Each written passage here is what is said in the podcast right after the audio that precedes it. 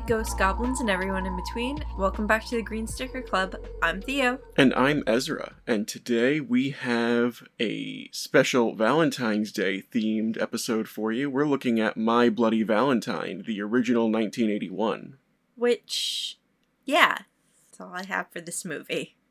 So, hon, would you care to enjoy your last few moments as a not marked individual? You know what? Yeah, I'll take those few moments. Anybody who likes me, please, moment of silence. Well, you sit there and contemplate on what you're about to put out into the world while I talk about this movie for a little bit. So, My Bloody Valentine, 1981, came in towards the beginning wave of, you know, the slasher craze.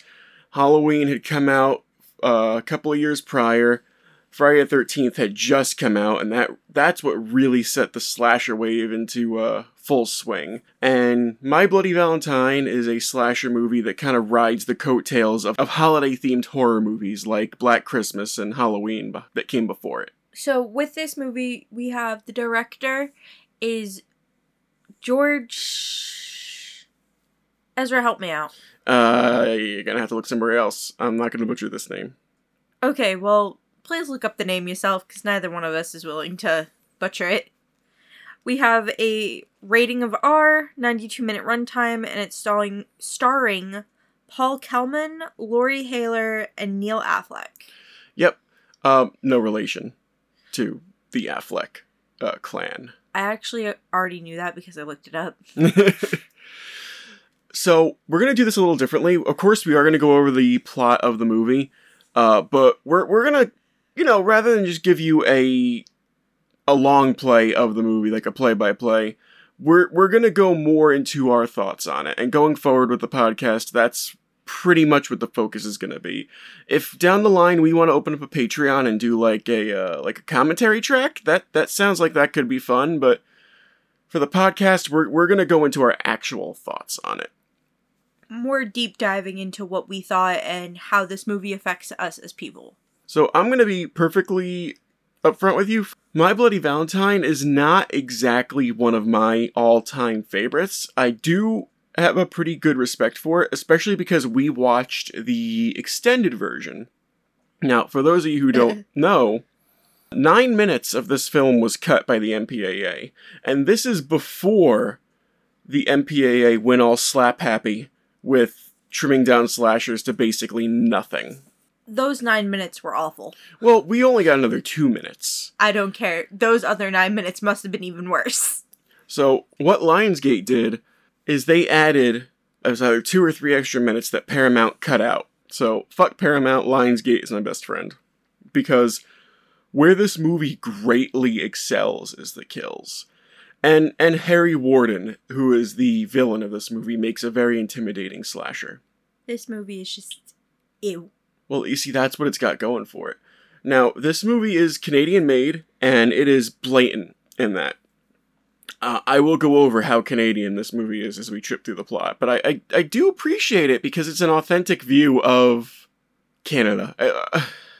It may come off a bit stereotypical, but God, it's very, very Canadian. If there's any Canadian listeners out there, shoot us an email, like... Let us know how well you feel your country's been represented in this movie. It was filmed in Nova Scotia. Nova Scotia. I love Nova Scotia. It was filmed in Nova Scotia. And I forget the name of the mining town, but it was an actual mining town they filmed in. But we'll get into that further as we go along, too. But I feel it is a good entry in... or a good entry coming from a country that normally doesn't have... a whole lot as far as horror movies go. And that is starting to change. We're getting a lot of more Canadian films. I mean, Black Christmas is a Canadian film, but for a really long time, I could only count on one hand how many Canadian horror films there were. One of the things I plan on keeping throughout this whole process is what I knew before I went in and what I think before going in. So what I knew before going into this movie was absolutely nothing. I'd never really seen anything about it, never really heard anything about it, which, judging from how Ezra reacted, was weird. Now, what I thought about this movie from the description was Hallmark meets horror. I mean, you're not too far off the mark there. And actually, throughout this entire thing, as we go more into the deep dive of how we were feeling and stuff, you're going to hear a lot from me on how I didn't like that aspect. There is a whole romance subplot that just does not do it for me. And I get that it's kind of central to the plot. Is it? Is it really? He could have just been all their friend. It didn't need to be there. When we get to the end, we'll discuss it further. Okay. As many of you have probably guessed by now, I didn't like this movie at all. Yeah, I feel that's kind of sacrilege. It is a revered classic amongst fans. I mean, I still see Harry Warden cosplayers all over our conventions. Ice Nine Kills felt the need to write a song about it. It's Corpse Grinder's favorite song, you know, of Cannibal Corpse fame. Or favorite movie, rather. I can honestly say that a lot of what I didn't like about it has to do with psychology of this movie. And a little bit to do with just the way they played things off. Now, I will say one of my biggest, like, ups for this movie was their actors and how well they did the shock grief look. That was amazing and awesome for me to get to see. Oh yeah, it's a really well acted movie for something so schlocky, because the premise of this movie is downright fucking preposterous. But we'll get into that also when we go into the details of it. But you know, the long story short of it is, oh yeah, there's this cursed place where a bad thing happened. And now nobody can do a certain thing, because if you do, you're going to piss off the killer. You've seen it before, but have you seen it with a vengeance-obsessed coal miner?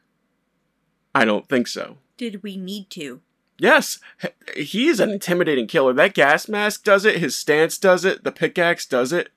I can say that he is an intimidating killer. The killer isn't what I have an issue with. It's actually... It's the rest of the story when it's not focusing on the kills or the killer. I can agree with you there. The kills, like Harry Warden as a killer and the kills he pulls off in this movie are its strongest points. And the movie does get bogged down by all the other fluff that goes with it. Yeah. Like, as I said, I did not enjoy this movie. In the same way that I don't enjoy most movies that I watch. I liked watching the movie. I would watch it again. But it's definitely not one of the ones that I would recommend to somebody, if that makes sense. I'd still recommend it to people, particularly around Valentine's Day, because it fits.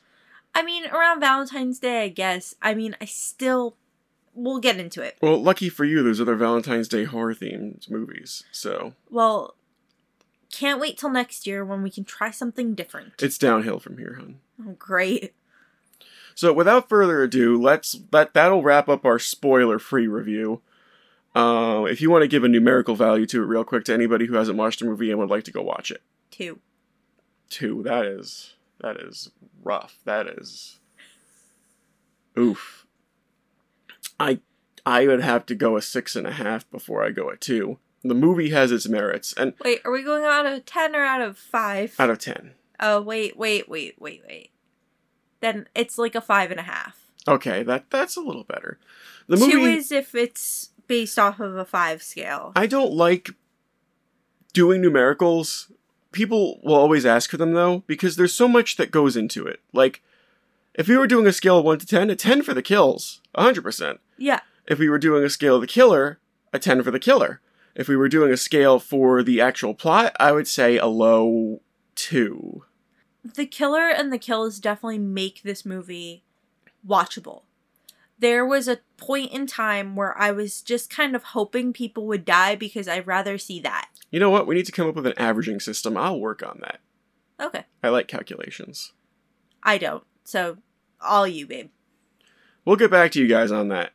We'll post that on the Instagram, post that on the Twitter, post that on the Face Space or the My Book or whatever the fuck they're calling it these days. Facebook? Yeah, that thing. Okay, boomer. Don't do this to me. Don't. The other day, I saw somebody call Iron Maiden dad metal, and I've never been more gravely offended. I mean... Don't you fucking dare agree with them. All right. Well, it's been a good podcast, guys, but I've got to lay my wife to rest now. Excuse me. I do not appreciate this, and our cat is watching. She will be sad. Our cat's passed out. She will not be passed out if you kill her mother. All right, well, enough idle chit-chat. Let's get into the meat and potatoes of this. I want potatoes. Boil them, mash them, stick them in a stew. Absolutely. Even you couldn't say no to that. So, we got our cold open, which I'm not quite fucking sure what it has to do with the rest of the movie. I think the entire premise of the movie was sold on this cold open, if I'm being truthful with you. I will tell you right now, one of my big notes is, this feels illegal. Well, you know, I thought there were laws against sex with minors. But here we are. If anybody needs a husband. So, to elaborate, there's these two minors in a mine. One of them strips down, and it's a pretty blonde lady with a heart tattoo on her boobie. The other miner doesn't want to strip down. They start to get busy with it, and he just kills her completely and utterly unprompted. Cue title card. It felt like some weird illegal porno. I didn't appreciate it. And that is the only time you will see tits in this entire movie, and you don't even get the full tit. Anything close to tits. Yeah. You don't even get the full tit. All you're getting is, like, the lacy bra. Which, I mean, don't get me wrong. Still pretty nice. But we all know how I feel about tits. But yeah, it's a weird cold open, and it doesn't really set the tone for the movie well either. No, if anything, it made me more confused when we went into not seeing the killer for, like, 30 minutes after this. From the weird porno opening, you get the hi-ho opening. Yes. So, the whole movie's set in the town of Valentine Bluffs. Which, who came up with this name? Mm-mm. Some goober back in the day. Some hoser. You know? Stop talking. So, some hoser 100 years ago was like, hey, let's call this place Valentine's Bluffs, eh? Quit making fun of people. I'm not making fun of people. I'm just, you know, immersing myself. I want a divorce if you're going to keep talking like this. Did I mention this movie's extremely Canadian? The way I just spoke is the way they all speak. They're not that bad. Hun. Okay, they were pretty bad, but still. For all my Canadian listeners out there, let me just say in advance, I'm sorry. I actually apologize on Ezra's behalf. That's all right. Send me an angry letter. I'll give you a $5 gift card to Timmy's or something. How are you going to find one of those? No, Amazon. God damn. What do you do if 500 people? Well, I guess I'm going into debt to please the Canadians, eh? Oh my god. So, we get to the hi-ho opening, which is just all of them loading into mine cars. Mm-hmm. But all that was going through my head was the Snow White, hi-ho, hi-ho, off to work we go. Well, no, they're leaving work. Shh. They just clocked out and they're talking about the Valentine's Day dance. The first one in 20 years. Also, none of these people were dirty enough to be working in a mine. Oh, no. If I had a nickel for every slasher movie from the early 80s that introduced its characters with weird banjo music, I'd have 2 nickels. Which isn't a lot, but it's weird that it's happened twice. Yeah, I wanted to know when I started watching the Duke Boys. Like, I didn't know Dukes of Hazzard was still running. Because it happened to Friday the 13th the year prior, and it's happening now. I don't understand the weird banjo music. If somebody could explain, that would be great. Could somebody figure out what year Deliverance came out? Give me a second here. Okay, so yeah, 1972. There's no excuse. One thing I do like about this whole little portion here is that there's some very nice establishing shots of the mining town that fills in for Valentine's Bluffs. Yes. I do like the establishing shots. I also really like the fact that you got a good view of the mine and, like, all these different places that come in more later on. Mm-hmm. So, all these miners meet up with their girlfriends at the rec center. The town is owned and operated by Mr. Haniger, who is the mayor, and he also runs the mine. And he's TJ's dad? Yeah, so he's the father of TJ, who's an ex-miner who went out to the West Coast. I'm guessing that means California or something, because there's I don't know what's out there in the West Coast of Canada. I know most of you guys live in Ontario. So I don't know what's out there other than, the Yukon. So I'm guessing he went to California and he ate shit out there, so he came crawling back to Daddy. And Daddy's not happy with him. He also had a girlfriend who he just up and left named Sarah. She's moved on, but now that he's back, he suddenly feels entitled to her. Which, rude. And here's where the movie's weaknesses, the cracks start to form a little bit. There's this love triangle between the three characters. TJ, who left, Sarah, who's his ex, and the current boyfriend, Axel. How did I forget that? AXL. Got it memorized. No E. That's a different Axel. Your vexin is showing. So there's this just fucking nauseating love triangle between the two of them. It's really three of them. It's really where it starts to feel more like a Hallmark movie. Like this, and even once we start talking about the ending, this is where it felt like a Hallmark movie to me. Like, and I couldn't get past the Hallmark movie. I feel like that they were filming a Hallmark movie and a slasher movie, and they had to they overbooked the soundstage and they had to share. It didn't work. At least for me.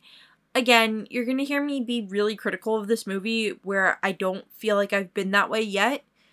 But the other movies that I was shown so far, I've really loved. And this one, I don't want to pretend to love. See, I give credit where credit's due. I'm not one of those diehards who is like, oh my god, My Bloody Valentine, it's one of the seminal classics. I could live without it, but I enjoy watching it. I would put it back on. I think I'd watch it again just to see if maybe on a second watch through I'd feel differently about it. Which, if that's the case and I do feel differently about it, I will come back on here at some point and admit my wrongs. Listen, I'll just show you the 3D remake that came out in 2008, 2009. It's going to seem like Citizen Goddamn Kane after you watch that movie. I don't do 2008, 2009 remakes. Friday the 13th wasn't bad. Friday the 13th was actually very good. I was shocked. All right. Just because there's one diamond. It is the exception and not the rule. I will give you that. Yeah. So anyway, they're all getting prepared. So it's the mayor and the police chief who's got a pipe in his hands constantly, and I love him for that. One of the miner guys is like, oh, by the way, they somebody left you something, and it's a little heart. Chocolate box, and then as they're driving off, he opens it up, and it's a human heart, and I can only guess it's from the lady from the cold open. Yeah, that's the only thing that would make sense, because that's the only person we've seen dead. The poor dude just wanted some candy. I mean, goddamn. So, the mayor is like, oh my god, he's back. So this is where we get the all-important backstory, and here's where the Harbinger of Doom comes in, because all the miners go to the cage, which is a bar, less kinky than it sounds. And this bar has its own personal Crazy Ralph as a bartender. In which all of the members of our group, which this is one of the larger groups I've seen for a slasher. Mm-hmm. All of our members of the group are listening to him, and it's a collective, cool story, bro. Now pass me a beer. Which is hilarious to me, because this all happened 20 years ago. Most of these people were most likely infants or toddlers. They are not young children. So it's you were alive for these happenings, these goings-ons, and you're just totally incredulous about it. So anyway, the Harbinger of Doom, I think his name's Happy, if I remember correctly, the bartender's name is Happy. He goes on to Harry Warden's backstory, and he's got a good backstory, I'm not gonna lie. It's very derivative of Jason Voorhees, where, somebody suffers because somebody whose job it was to make sure that the suffering did not happen was off busy getting pissed drunk or fucking or doing something that they didn't belong doing. Basically, bad thing happened that didn't need to happen. The person who the bad thing happens to swears revenge. I'm grossly oversimplifying it, so let me break it down. Harry Warden and five other miners were finishing up a shift in the mines on Valentine's Day. The two supervisors who were supposed to be making sure that nothing bad happened just checked the fuck out early because they wanted to get to the Valentine's Day party. Well, sadly, something bad happened. There was a methane explosion because they were not monitoring the methane levels because they just fucking left. Which, I'm positive, violates some sort of OSHA violation. So I think it took them like 16 days to dig out Harry, and he was the only survivor, and he survived by eating the other miners. He spent a year in an asylum. Which, same bro. Broke out and killed the two supervisors that weren't doing their fucking jobs. And which, once again, same bro. And he swore revenge on anybody who ever celebrated Valentine's Day again in the town of Valentine Bluffs. Which, I mean, with the name like Valentine's Bluffs, I mean, they literally have a boner for Valentine's. Yes. It'd be like telling Halloween Town they can't do their thing no more. Jack Skellington's coming for you, Santa. So yeah, he's got a good backstory. But again, these miners are just completely like, yeah, whatever, old man. That's just a myth. Harry Warden ain't real. It's like, motherfucker, you were alive for that. It wasn't that long ago. I could be like, oh yeah, it was like 50 years ago. No, you were alive for it. Yeah. Also, something I want to mention. The human heart that we saw in the Valentine. I understand that this is an older movie, but I've seen better effects on lower budget films. I thought it looked fine. It was serviceable. It wasn't great. You can tell it was foam. So how would you put it on the inky, black, gooey heart from Jason Goes to Hell? Listen, I like to just try to forget Jason Goes to Hell. That movie was not as bad as Jason Goes to Space. I liked Jason X. It was bad fun. Yeah, no, don't get me wrong. I had fun with it. I had fun making fun of it, but that's a different story. So, I want to point out, I think Moosehead Beer might have sponsored this fucking movie, because they're drinking it by the crateful. I kind of want to try Moosehead Beer now, because they seem to enjoy it a lot. Good luck, it's Canadian, eh? We could go to Canada. I'm not going to Canada. Why can't we go to Canada? Listen, I can't get my hands on a Lone Star beer, and Texas is just a few fucking states over. Okay, but I'd rather go to Canada than Texas. No offense to the Texans. It's just, you guys are just as hot as we are where I live, and I don't want that. It's a dry heat. It's better. No matter what, I don't want that. Canada it is. So this movie is aggressively Canadian. It's embedded into the fibers of this movie. To the way they talk, to the setting, to the way they dress, to the food they eat, and the beers they drink. It is Canadian to its core. I didn't see any poutine. Well, I mean, they ate more than poutine. I think Canada's the one that invented, just pouring maple syrup into the snow and rolling it up like a snow cone. I think they did, and I will forever be indebted to them for that. We kind of get to a point where they're decorating. They're saying how great the decorations look, how awesome all of this looks. And we meet a lady. She's a nice old lady. Mm-hmm. Which means you know she's dead soon. And you'd be right. And this kill was just... ew. See, this is... Well, first there's something that happens before that. They're out at the junkyard cooking food on a fucking car engine. Yeah, I'd like to forget that. Is that a Canadian thing, folks? Or are they just a bunch of weirdos? I feel like that's the same thing with, hillbillies here. It's that hoser behavior. Truthfully, I don't know what a hoser is. I just know it's an insult. You shouldn't be saying insults you don't know what they mean. You could be calling our viewers slurs. It's not a slur. I know it's not a slur. I think it's got something to do with hockey, if I remember correctly. I could be entirely wrong. I could be pulling this out of my ass, but I think it's got something. I think it's hockey terminology. But yeah, they're cooking food on a car engine. We get a whiskey jump scare. Ah, whiskey jump scare, and then harmonicas. Mm-hmm. Gratuitous harmonica solo. I loved it. Once again, though, didn't know I was watching the Dukes of Hazzard meets Hallmark meets horror. Well, then it goes right back into the Hallmark territory because the two boys have a bit of a row over Sarah. because, you know, TJ feels entitled to her even though she's moved on. And Axel's like, well, maybe you should just lay the hell off of her. And never once do these two morons have a thought in their head that maybe she can make her own decisions. I mean, my entire thought process while we were, like, watching that part was, wow, TJ, go off. Because, like, he's literally just whining. Just whining. He spends most of the movie just whining. He's annoying. But going back very quickly, because it's kind of bouncing back and forth between the laundromat scene and this scene. And I really liked the blue washers in the laundromat. I really, really liked them. Like, those things were damn cool. Like, it's something that I've gotten hung up on are these blue washing machines. Because that color just doesn't exist in home appliances nowadays. No. So anyway, Mabel runs this laundromat. She's the nice old lady who is helping decorate the rec center. But because she's celebrating Valentine's Day, she's committed an unspeakable, heinous crime. She might as well have committed an unforgivable curse. And so she's most likely dead now. We cut back to the chief who is doing research because they automatically assume it's Harry Warden, and rightfully so. So they call up the asylum they dropped his ass off at, and they're like, we ain't got no records of him. Which, the lady's like, which means he was either released, or he's dead, or transferred. Now, I'm not a mental hospital worker, but I feel like if any of those things happened, you would still have records of that individual. Or at least you should, unless you're trying to hide something. Like, that just seems like piss-poor record-keeping. Someone needs to lose their job.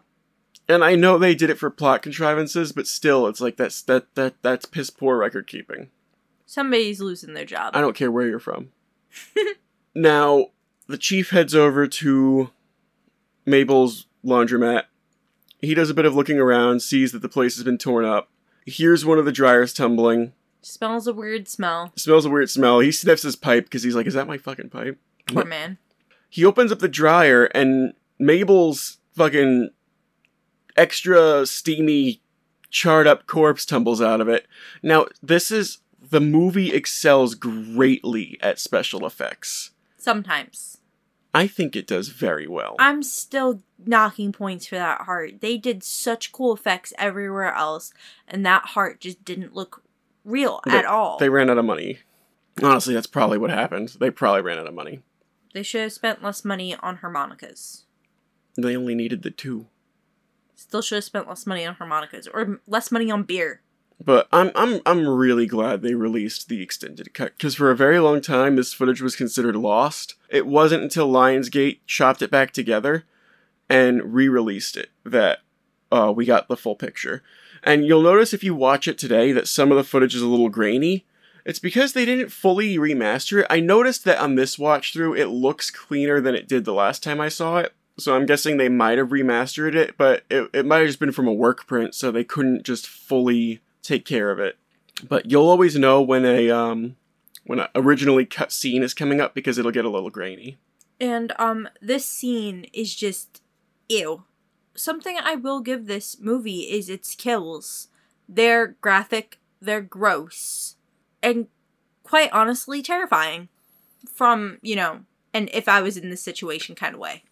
Now, Mayor Haniger doesn't want word to get out that she was murdered. The official story is it's a heart attack. So they cart her out the back and they don't let anybody know. Now, I don't want to have that kind of heart attack. Yeah, that kind of heart attack that makes you stuff yourself in a dryer. Yeah, just really want to stay away from those. Now, to his credit, he does cancel the dance. He's not like the mayor from Jaws where he's like, fuck it, we'll do it live. The dance is still happening.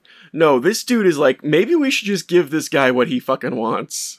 Smartest character in a slasher movie I've met. So, they put out word the dance is canceled. No dances, no parties. There's basically a curfew out on Valentine's Day. Nobody really likes this, but they don't do anything about it yet. And then we cut to another scene of TJ basically dragging Sarah into his car. Oh no, it was a kidnapping. And she explicitly says, I don't want to come with you, and he's like, I don't care, and drags her into the car, and this is where the Hallmark portion of the movie kicks it into high gear. But that being said, one of the things I did mention in my notes was, wow, girl, for not wanting to go with him, you're not putting up a fight. Way to blame the victim, hun. Is she a victim? Really? By the end of the movie, yes, very much so. Textbook. That's not his fault. No, is it? She is the final girl, if that wasn't made abundantly clear. So they have their little Hallmark scene, and this is where I just mentally checked out of the movie. I put no notes down because he apologizes for leaving, and do you remember what happens there? Basically, it turns into a, that's your ex, but she's your friend's girl now, but you want her back kind of trope. I'm glad you were paying attention, because I was just not there. And then we go back to the bar. And then there's more Moosehead. And I remember somebody was like, shut up. Two people said shut up at the same time. Yeah, I think they were telling the clown to shut up. And then the clown decided they were going to have a party. Yeah, because you know how every slasher movie, particularly from this time period, has to have the fucking clown? Yeah. Yeah, they discuss having a party in the mine. And of course, Happy is like, are you guys fucking stupid? Like... One, you're having a party to begin with. That's already a bad idea. And then two, you're just doing it in the belly of the beast. But they're like, well, we got a rec center out there. We got a pool table. And you were told no parties. Immediately throws a party. Yeah, they ignore Crazy Ralph. Or Happy. Happy decides he's going to set up a trap. Like a Scooby-Doo style booby trap to spook him. Right? He jerry-rigs a fake Harry Warden. In, what is that, a fucking bathroom, or? I don't know. It's some sort of area that they would be walking into. And he's so happy with his handiwork. He keeps checking it, like, 5 times, because he's just, like, really amused by it, or he has no object permanence. But he keeps checking to make sure it works. And the last time, it works just a little too well. Yeah, because the real Harry Warden's there. Even though this guy is, he's kind of being an agent of Harry Warden, so I don't know why he's so pissed. He should let him continue to do his work. I don't know. But anyway, Harry gets him in the neck, like right through the bottom jaw, right? With the pickaxe, you can't see what I'm doing. And then it comes out his eye, and it just kind of like forces the eyeball out. Which, again, ew. And I think this is tied with the best kill in the movie. I'll let you know what the other kill is when we get to it, but it was a very impressive effect. One that I would like to know how they pulled off. I need it to be known, bold and italicized. Ew. Because you see that shit go in. So unless they did like a really quick cut and had the actor who played Happy sit perfectly fucking still, I don't know how they did it. We'll probably never know. So the sheriff at this point gets another box. And I'm assuming it's filled with Happy's guts or something? No, it was filled with chocolate. For Mabel. Oh, she actually wanted him to be her Valentine. That's sad. That made me sad. And he was sad. And I was sad. And this movie was very rude. This was the only Hallmark bit of this movie that I enjoyed. And then we cut back to the party. Yeah. So there's stupid. And then there's like stupid. Like, you know how slasher movie characters, they have to act stupid for the plot to work. This was just unreasonable levels of stupidity. Like, yes, they didn't know that Harry was actually out and about killing people. I'm sure if they did, they would have stayed the fuck at home. But... why go to a mine? Like, that's also just not the right place to have a party. Yeah, there's stupid decision-making, and then there's just baiting disaster. Tempting fate. Like, I think you should have had the party at the junkyard before the mine. Because, like, even if Harry Warden wasn't real, let's just say you removed him from the equation entirely. They just decided to have a party in a mine. On private property. Dangerous. Dangerous private property. Also, this is something that bothered me during the movie a lot. There are 2 characters. I believe one of them is named Danny, and then the other is TJ. Mm-hmm. They look really similar to where I was actually getting confused for a while on who was who, and... things weren't making sense because I'm like, why the hell did that? But that character wasn't doing that 5 seconds ago. Uh-huh. So, there's a few characters that look very similar. Like the clown and TJ look the same. The clown and TJ, I was able to tell them apart, but Danny and TJ, I could not tell apart. Is he the one who gets He's the hot dog face. Yeah, hot dog face. Which is actually the next kill we get to talk about. Context, yes. So he goes out into the kitchen, and I think this is the weakest kill in the movie. Oh yeah, definitely. Just, one, the editing is fucking weird. The editing was strange. The whole way that they had it set up was strange. And I also just want to know who put the hot dogs on to boil. Like, who boils hot dogs? Is this a Canadian thing? Honey, how do you think your hot dogs are cooked when you get them off the cart? But it's different because it's not. They're boiled. I understand that they're boiled, but who just puts them in a giant stew pot when there's like 6 hot dogs in there? Weenie boils are also normal. 6 hot dogs in a giant stew pot. I looked. There was only like 6 of them. They didn't need to be in there. So, what I mean by weird editing is, one second he's checking on the weenies, and then the very next, like, it's like a flash cut. Like, they lost the footage in between this. Yeah. Harry's got his head in the weenie bucket. Like, there's no setup.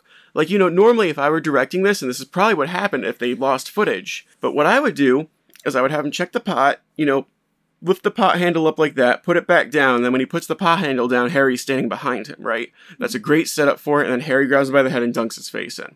What happened was, he checks the pot, and then still from that angle, all of a sudden, his head is in the water, like there was no setup. Yeah, it was a weird edit. It wasn't as good as it could have been, and as Ezra said, definitely one of the weakest kills in the movie. I think the weakest, because on top of that, the gore is non-existent. Like, I think the cold open kill was better than that, because at least you see the spike go through her. There is another kill later on that I think is, would have been definitely the worst kill of the movie, had it actually succeeded. So, yeah, Harry kills and stows this guy away, and nobody manages to see. Which, I'm very sad, because I did like Babyface. More love triangle crap. I think it's Axel who's boozed up a little bit. Yeah, and then he's got his beer muscles on. They get into an argument, and then Axel goes out and cries like a baby. With a masterful beer crack, though. That was fluid. That was like a gracefulness ballerina. Because he, in one fell swoop, he just...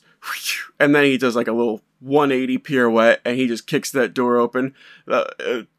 If there was an Olympic sport for like dramatics, he'd probably get like a 10 from me. And then he's sitting there crying on the bench by himself. Oh, ugly crying too. Yeah, he's not a pretty crier. It's at this point where I'm entirely over it. I can't do it with this shit anymore. And Sarah says something that just, it resonated with me. She says, and I quote, "I just don't care anymore." And I'm like, me too, Sarah. I just don't care about this love triangle anymore. It's just, they did too much of it. It felt shoehorned in, and it's actually why, for me, that this movie has such a low rating. Because it didn't feel cohesive. The kills were amazing. The rest of the plot sucked. Like, hardcore. So, as that's happening, there's another little vignette where they're in the... there's these two people in the equipment shed or something like that. They're in the place where all the miners get naked and clean themselves. Oh, the showers. Yeah. That's the word. That was a word. But also equipment, because, like, there's just pre-rigged mining suits ready to go at the pull of a string. Well, where would you put them? Where you shower. So that you could just pull it down. And, you know, they're getting... frisky. And I'm like, oh, sure, let's fuck in the mine. Let's, like, even more... I mean, at least they didn't fuck in the mine. I get it, but it's like they know about Harry Warden. I guess... They don't believe in Harry Warden. This is typical slasher stupidity. I can let this go. Typical slasher stupidity and horny teenager stupidity. We get a, I'll be right back. Wait. This is the one time, though, that I can say that they mentioned safe sex. Yes. There was a condom involved. Well, there would have been a condom involved. Also, in a weird 180, the guy who says, I'll be right back, actually lives. Albeit, he's traumatized. Yeah. He's fucked up. Because, his traumatized look is actually, like, creme de la creme, peak perfection. He's an amazing actor just for being able to pull off that shocked grief of, oh my fucking god, what just happened? So, before we get to that, they go back to the actual, like, break room or whatever it is where they're holding the actual party. TJ's shirt is getting progressively more unbuttoned. What is TJ trying to do? Like, throughout the movie, he's just been losing buttons. Like, he started off looking like the brawny guy because he's in flannel because he's a Canadian miner. And now he's looking like Fabio on the cover of one of those Harlequin romance novels. Go off, TJ, I guess. I'll be right back, dude. Narrowly misses a body in the fridge because that's where Harry stored the Weenie Boyle victim. It's so awful. Poor Danny. It's at this point that Harry's terrorizing his girlfriend, Sylvia. Yeah, the girl he left in the showers. She's freaking out because all the mining gear is dropping, and that's the worst possible thing that can happen to anybody. Well, I think it just scared her, and she thought it was him trying to scare her. And then comes one of, I think, the coolest kills. I think this is tied with the happy kill. Yeah. This was just such an awesome kill. So what it is Sylvia sees Harry, and then all of a sudden, mind you, Harry turned on all the showers. Mm-hmm, and he dropped all the suits, so he did that shadow clone jutsu. And then he pushed Sylvia up onto one of the shower heads. Into the shower head, and like impaled her skull on the shower head, and she became a human shower head. And again, ew, but damn. And great dead body effects when he finds her. Like, I've committed a horrible crime by not finding out the effects artist of this movie. Give me a moment. Because they deserve recognition. Minus that heart. Let the heart go. I won't. There's not a lot of behind-the-scenes stuff about this. Oh, it was the Sydney Mines in Nova Scotia. So, there's that little tidbit for you. Okay, so I just did some light research on this, so I'm just going to share a couple of things with you. Impart some wisdom that I just learned myself. So, they did actually film in a mine, I knew that. The mine was 2,700 feet below ground. And due to the methane levels, they had to be very careful with the amount of lights they used, because they could go boomski. Boomski. Now, the mine owners, in an attempt to be helpful, cleaned up the mine and made it look brand spanking new. To the point where the owners cleaned it up, leaving it described as a clean and colorful Disneyland-like set. Which means they spent about $30,000 dirtying it back up to make it look like an actual used mine. So, A, for effort for the mine owners, they were trying to be nice, but they actually just made everybody's lives a lot harder. Well, technically, I think they also made their lives probably a little bit safer, because they shouldn't be, like, breathing that shit in? Yeah, breathing in all that crap. The crew also kept the identity of the killer a secret until end of production when the final scene was shot. Which I think is pretty neat. Yes. Now, did you find who did the effects? I have not found who did the effects. There's all this information. Yeah, no, if anybody knows, let me know, because I'm turning up empty.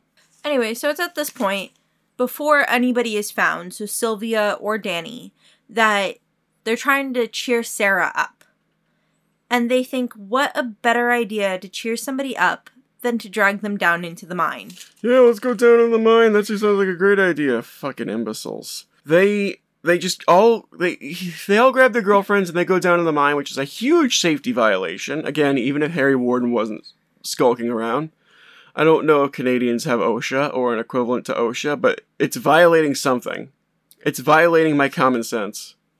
It's violating everybody's common sense. Also, because Sarah no longer had a guy to be with because she screamed at both of them, mm-hmm. She went with Harold or Howard. Howard.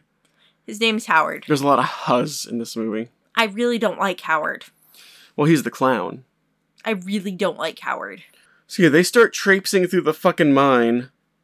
Two of them go off to go get frisky. Exactly. Which, I need to go off for a minute. Even if you want to be like, oh, it's romantic or it's exciting because that's where he works or anything like that, think of the STIs. Oh, yeah, you're getting something. You're catching something down there. I don't know if a hoo-ha can get black lung, but you're going to find out. Ew. Ew. So, meanwhile, topside, they finally discover the Weenie Boil fridge body. And Sylvia. Yeah, at the same time. How convenient. Which, again, you get to see Sylvia's boyfriend, who isn't named, I don't believe. You get to see his expressions. And, oh my God, his expressions are amazing. Yeah, he acted his ass off. They all did. They all did a really great effort in this movie. Except Harold. Listen, he did his thing. It's just what he was directed to do. He was directed to be the fucking clown and the selfish prick. I still hate him. So yeah, now they believe in Harry Warden. And now they panic. And now they all peel out of there at Mock Jesus. Run, dumbass, run is actually something I decided to write down. More clown foolery in the mines.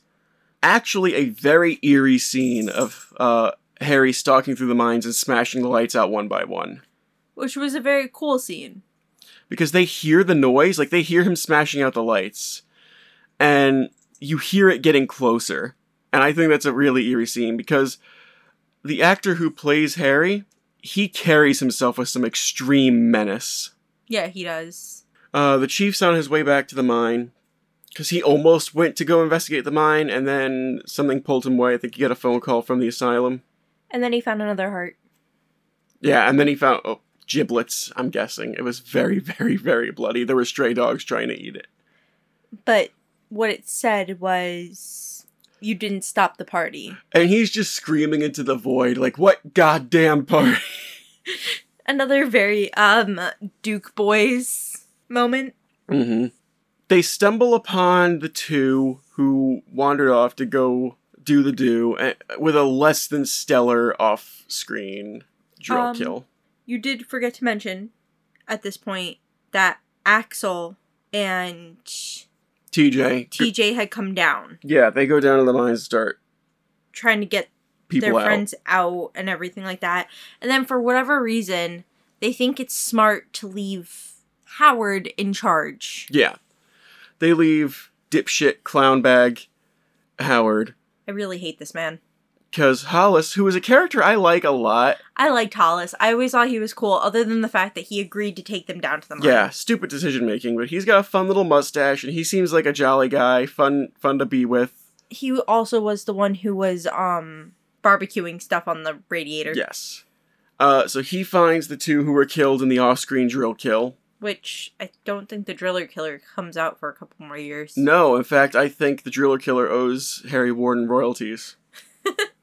And then we get a much better kill with the nail gun.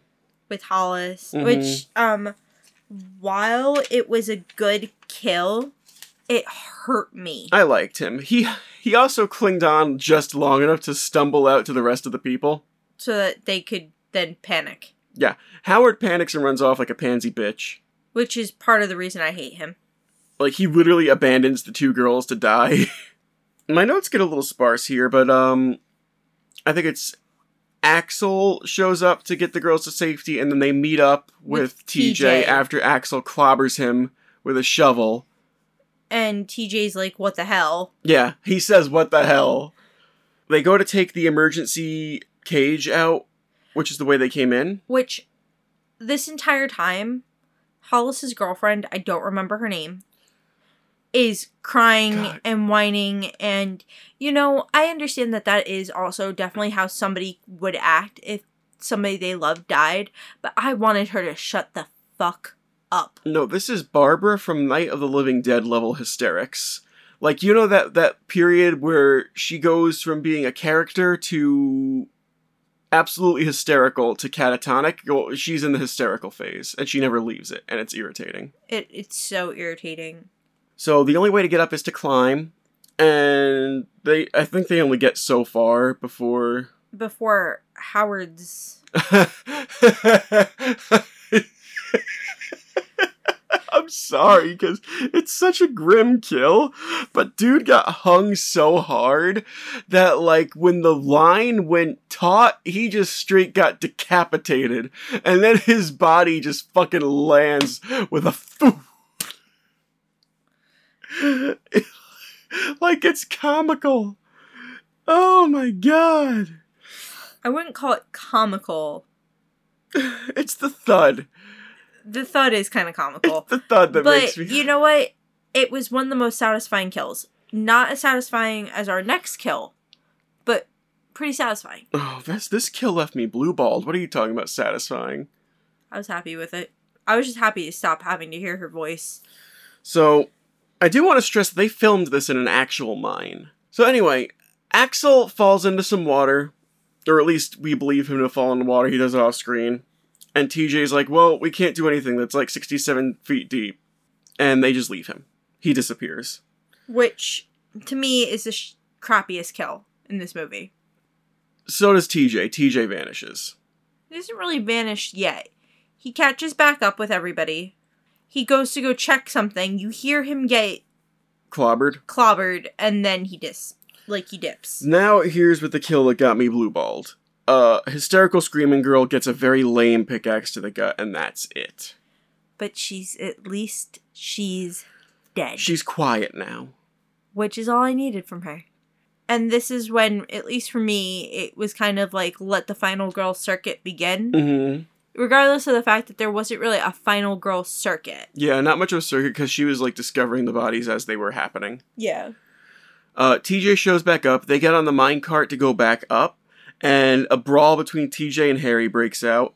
Which, sorry, but one of the things that bothered me about this brawl between Harry and TJ, was it felt like it was in slow-mo. Oh, yeah, because they're wielding heavy-ass pickaxe and shovels. Like, it's not a very satisfying action sequence. No, it actually took me very far out of the immersion of the movie. One thing that is funny, and I really hope the actress didn't get hurt doing this, because it looked like it fucking hurt.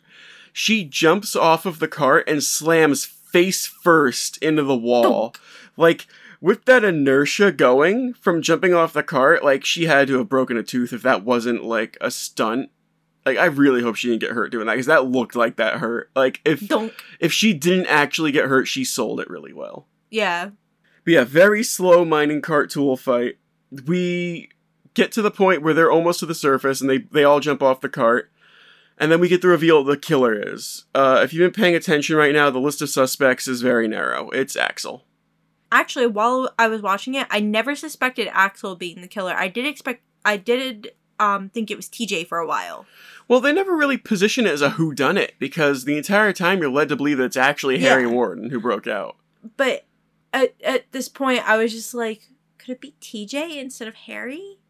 And then I never thought Axel, though. But it turns out that Axel's father was one of the people that Harry Warden had killed. Yes, one of the negligent supervisors. And Axel saw the whole thing, so now he's traumatized. Which would later go on to be stolen by Silent Night, Deadly Night. So, it's like poetry. It rhymes. So, you know... Black Christmas started the whole thing. Halloween stole from Black Christmas. Friday the 13th stole from Halloween. My Bloody Valentine stole from Black Christmas and Halloween. And now you got Silent Night, Deadly Night stealing from My Bloody Valentine. Everybody steals from everybody. Most of the slasher craze was just a series of thefts. Yeah. That being said, one of the closing sequences for this movie is Axel... taking off his own arm and kind of laughing like a leprechaun in the distance. So yeah, Sarah runs over to Axel because he survived, and they're trying to get him out because the shaft collapsed in their scuffle. He slices off his own arm with a pocket knife, 127 hours style, and then he just gets up and he like gallops off into the night, like Rumpelstiltskin his way out of there, and he's legit going crazy during this, and They should have just filled in that mine at that point. Just leave him there. And he name drops the name of the movie. And then the movie ends. Yeah, Sarah, Be My Bloody Valentine. Roll credits. The Ballad of Harry Warden plays over the credits, which is kind of a bop. A little bit. Yeah. I like it. That's the movie. that's the long and short of it. So now that we've gone through the spoilers, do you want to pick out some highlights, stuff you like, stuff you didn't like? Well, I actually wrote my final thoughts this time. Beautiful. And my final thoughts was Hallmark meets horror meets Duke Boys. Like, this movie didn't know what it was trying to be in my mind. It felt like it was kind of pulling itself in different directions. And the psychology of this movie doesn't show you what anybody was scared of during the time that this was filmed. Because nobody's afraid of, unless you want to go that people were afraid of love and... Well, I think that's a stretch. The slasher movies of the 80s were very shallow attempts at cash. Now, that's not being said that this movie wasn't made with love. You can tell that the people cared about this movie. It's just, I don't think that there was anything. Like, it's not that deep. Well, but most horror movies at least have some inkling of it.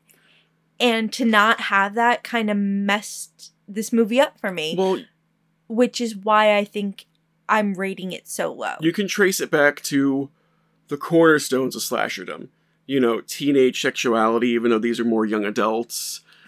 See, but that's exactly it. You lost the teenage sexuality.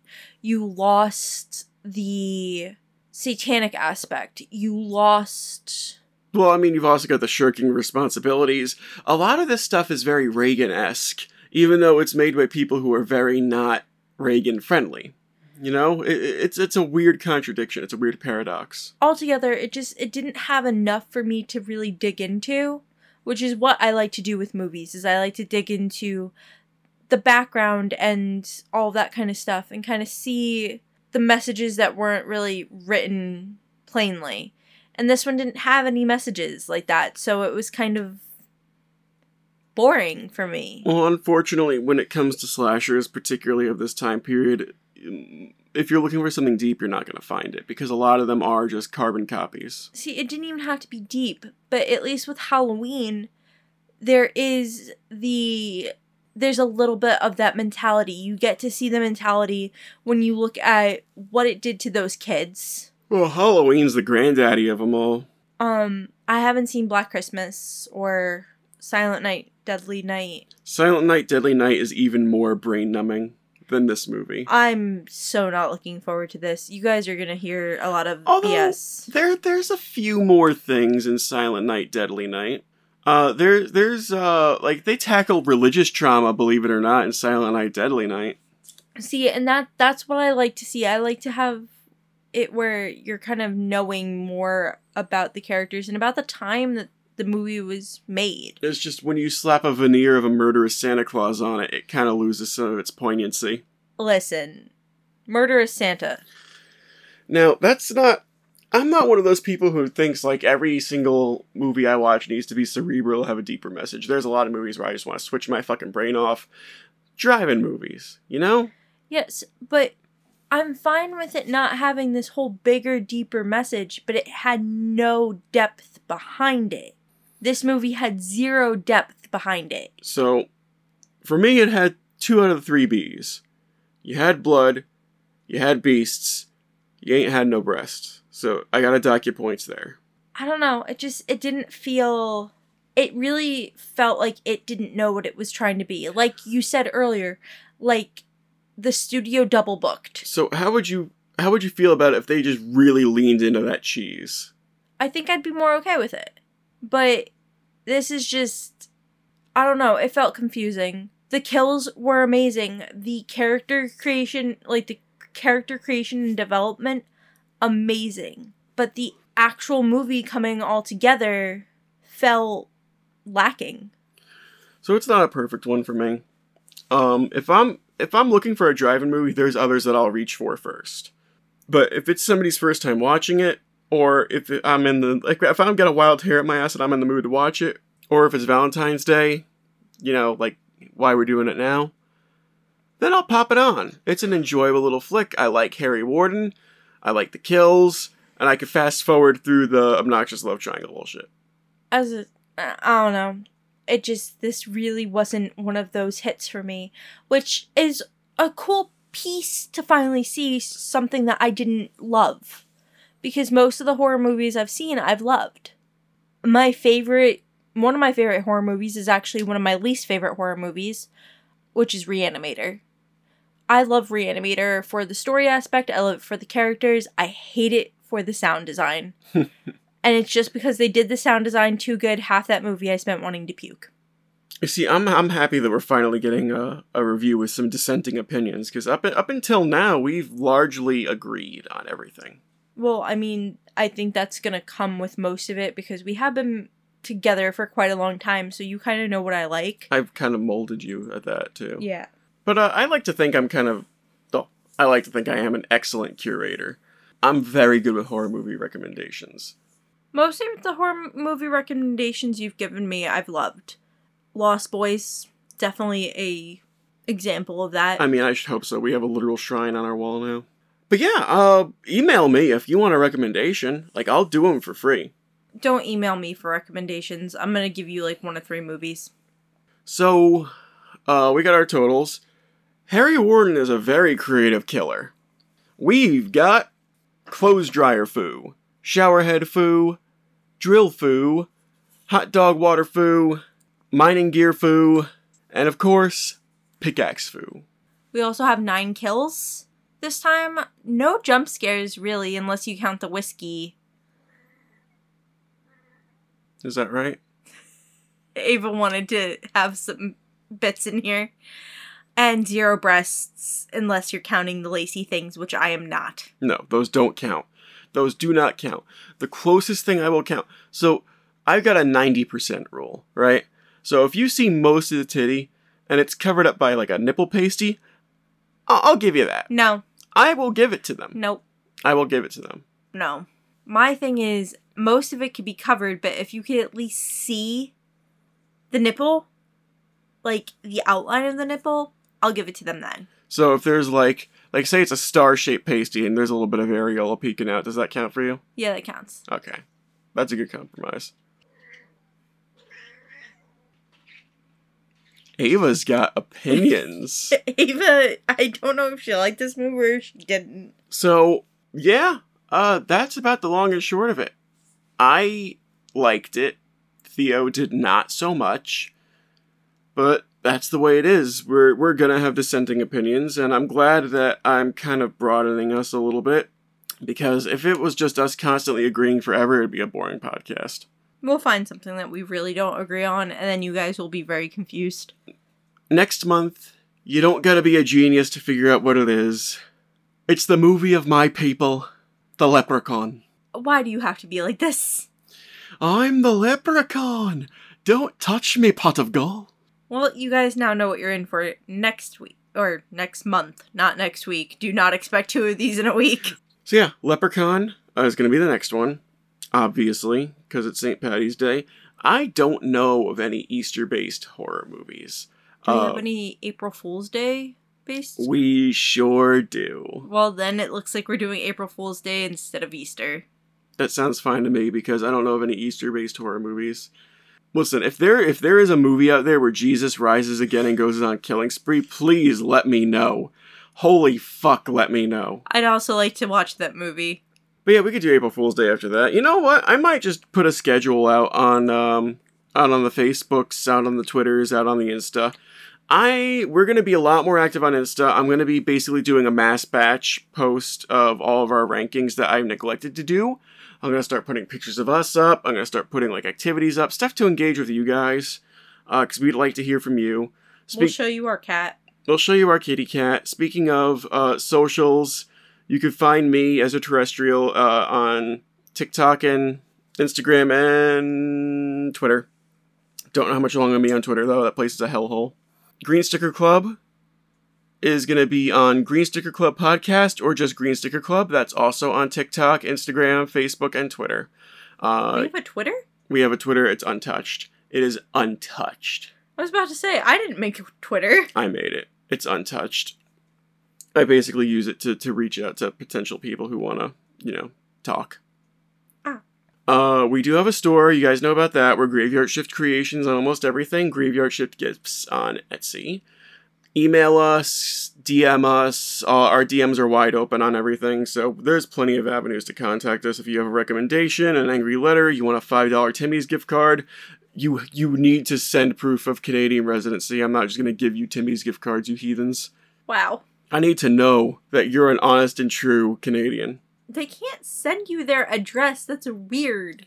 Listen, just I don't know. Tell me Chris Jericho's middle name, or recite the national anthem to me. Something that'll make you believe you're Canadian. Oh God. Actually, what is Chris Jericho's middle name? Chris, if you're listening. What's your middle name? Also, I'm just gonna give you a $5 Timmy's card. Also, Chris, come on the podcast. Like, you and I got similar tastes, buddy. All right, so yeah, that's going to do it. I think I rambled on long enough at the end of this podcast. This cat's about to mess me up. Well, then let's wrap this up before that happens. So, that's our story, and we're sticking to it. Until next time. Stay spooky. Bye-bye.